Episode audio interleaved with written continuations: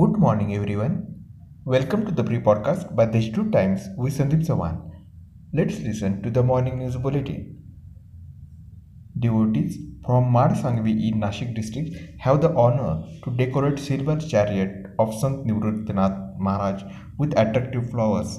The palanquin is on its way to Pandharpur for Ashadi Ekadashi celebration. After the demise of late Shivaji Maharaj Bekre, his son Dashrath Bekre has been carrying on the tradition of Wari and decorating the silver chariot of Sant Nivruttinath with attractive flowers. A fine of rupees 25,000 has been imposed on a private hospital in Nashik West Division for dumping bio-waste in open.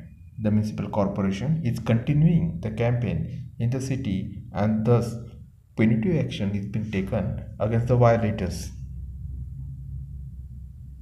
The city is staring at water cuts due to scanty rainfall.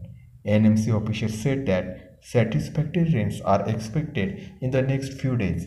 If there is no rainfall, a meeting will be held next week under the chairmanship of the municipal commissioner to review the situation and a decision will be taken regarding the city's water cut.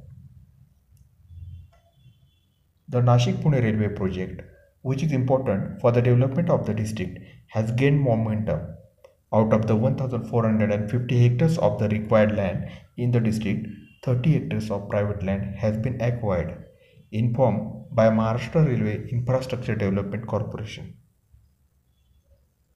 COVID status 71 new cases detected in Nashik district, including 34 in Nashik. 66 patients recovered and 383 patients currently undergoing treatment. That's all for today's important news. For more, visit the Deshdoot website.